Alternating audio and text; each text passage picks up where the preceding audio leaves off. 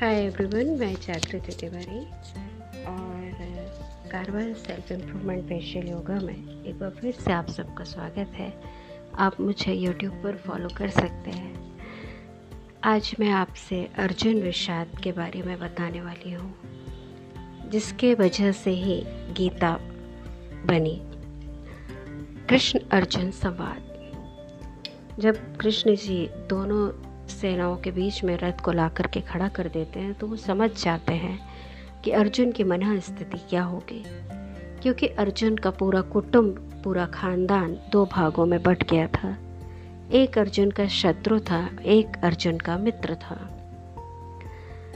अर्जुन को अपने राज्य के लिए अपनों से ही लड़ना था। अपने गुरु से, अपने पितामह से अपने ताऊ जी के, अपने बड़े पिताजी के बेटों से, रिश्तेदारों से, और एक तरफ़ उसके भाई थे जो उसके पक्ष में थे। और इस तरह से पूरा विश्व ही दो भागों में बट गया था। अर्जुन को जब वो युद्ध करने के लिए जाता है तो उसको यही लगता है कि ये युद्ध और ये लोग उसको ज़मीन दिलाने के लिए खड़े हैं।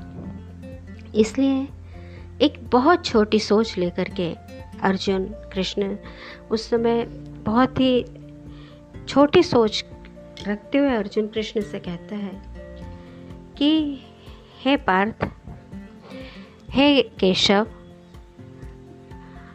आ, हमें अपनों से ही क्यों लड़ना पड़ रहा है?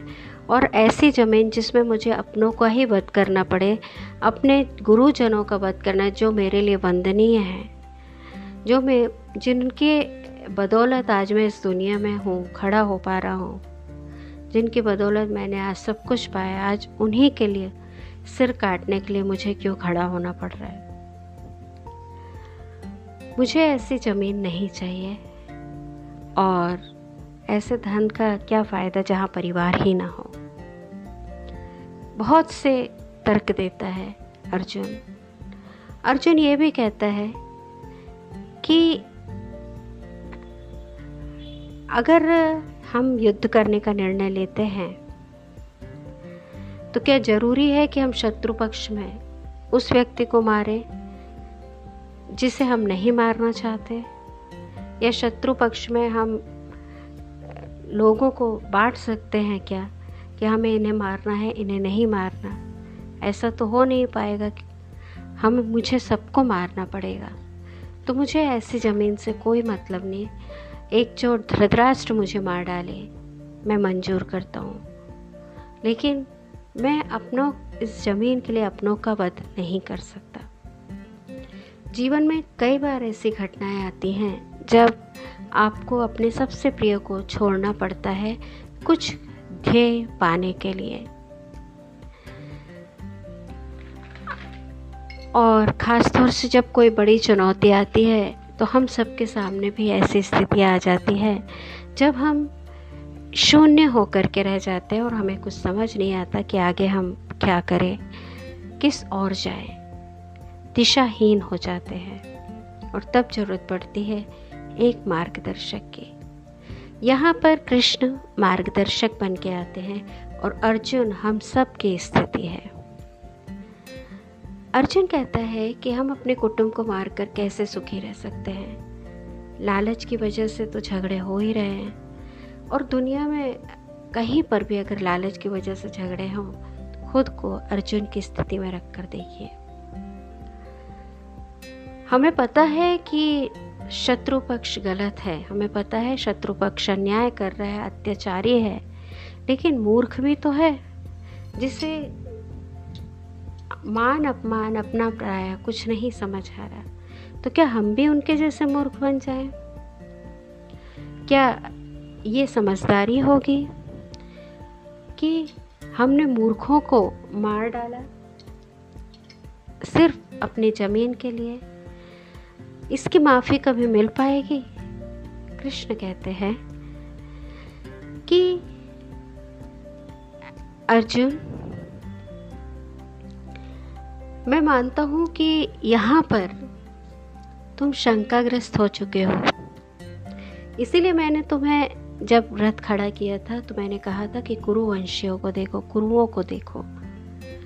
कुरुओं को देखने का मतलब है कि तुम पांडव हो और वो लोग कौरव हैं। कौरव आज तुम्हारे शत्रु हैं। कौरव आज भाई नहीं है, आज शत्रु है। और आज तुम एक बहुत छोटी सोच लेकर के स्वार्थ में पड़ गए हो, पड़े हो करके मुझसे ये बात कर रहे हो। तुमने उन लोगों के बारे में नहीं सोचा? उन राजाओं के बारे में नहीं सोचा जो उन्होंने राजपाट त्याग करके तुम्हारे लिए अपनी जान देने तैयार हो गए। क्या ये तुम्हारे लिए खड़े हुए हैं? ये तुम्हारा भ्रम है, गलत है। ये तुम्हारे लिए नहीं खड़े हुए हैं ये न्याय और अन्याय के लिए खड़े हुए हैं। ये ये समझते हैं कि अगर इन्होंने तुम्हारा साथ दिया तो ये न्याय का साथ देंगे। इसलिए ये अपनी जान गंवाने भी तैयार हैं। ये इसलिए खड़े हैं कि आने वाली संतति एक अच्छे वातावरण में और शंका रहित वातावरण में रहे, जो न्याय और अन्याय को समझ सके। आतताइयों का नाश हो, जिसमें वर्ण संकरता ना उत्पन्न हो।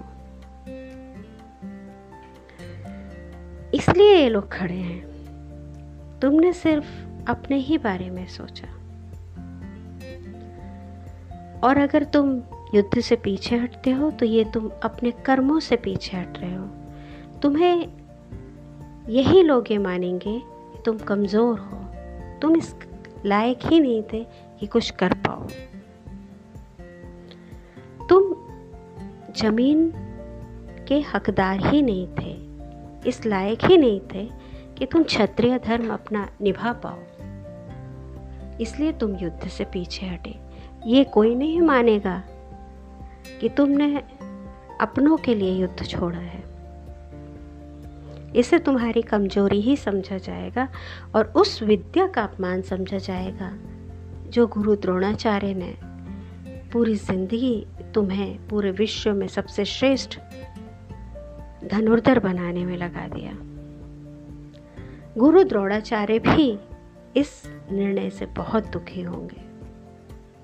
कि तुम अपने कर्तव्यों से पीछे हट गए। कहने का मतलब है कि जब आप किसी कंपटीशन में उतरते हैं तो नाते और रिश्ते वहीं तक रहते हैं जब तक कि आप कंपटीशन में ना हैं कंपटीशन में आ गए हैं, कितना भी सगा रिश्तेदार हो, पहले ही समझ जाइए और पहले ही कह दीजिए, अगर मैं कंपटीशन में आया हूँ तो फिर यहाँ से रिश्ते की परिभाषाएँ बदल जाएँगी। यहाँ से रिश्ते की परिभाषा इसलिए बदलेगी कि अब मेरा उद्देश्य कंपटीशन को जीतना है। और वहाँ पर मुझे युद्ध नीति, यानी अपनी रणनीति के अनुसार ही काम करना पड़ेगा। चाहे आपका कितना भी क्लोज रिलेशन क्यों ना हो। रिश्ते वहीं तक रहते हैं जब तक कि आप कंपटीशन में ना रहें। और जब कंपटीशन में आ जाते हैं तो वहाँ से रिश्तों की परिभाषाएँ बदल जाती है। फिर आपको उन्हीं नियमों को पालन करना पड़ता है, जो एक कॉम्पिटिटर अपने कॉम्पिटिटर को बीट करने के लिए करता है। और रिश्ते वहाँ से ख़त्म हो जाते हैं। क्योंकि रिश्ते का परिभाषा ही बदल जाती है। तो यहाँ पे कंप्लीटली पूरी तरह से कृष्ण जी ने बताया कि दो नाव में पैर रखकर आप नदी पार नहीं कर सकते। नदी पार करनी है तो आपको एक ही तरफ़ फोकस हो करना पड़ेगा, उसी तरह के स्ट्रैटेजी को फॉलो करना पड़ेगा जो उस नदी को पार करने के लिए ज़रूरी है। और एक नाव को आपको दूर करना पड़ेगा। तभी आप एक ही जगह फोकस रह के अपने ध्येय की तरफ़ जा सकते हो और उसको पा सकते हो। कई बार हमें अपने लक्ष्य को पाने के लिए अपनों को भी छोड़ना पड़ता है। तो क्योंकि अगर हम उन्हें नहीं छोड़ेंगे और वो मोह हमेशा रहा तो हम उस लक्ष्य को नहीं पा सकते। हम रिश्ते ही निभा पाएँगे, बस। उस लक्ष्य को पा लीजिए और फिर रिश्तों को भी निभा लीजिए। ऐसा कोई बंधन नहीं है कि आप उसके बाद रिश्ते नहीं निभा सकते।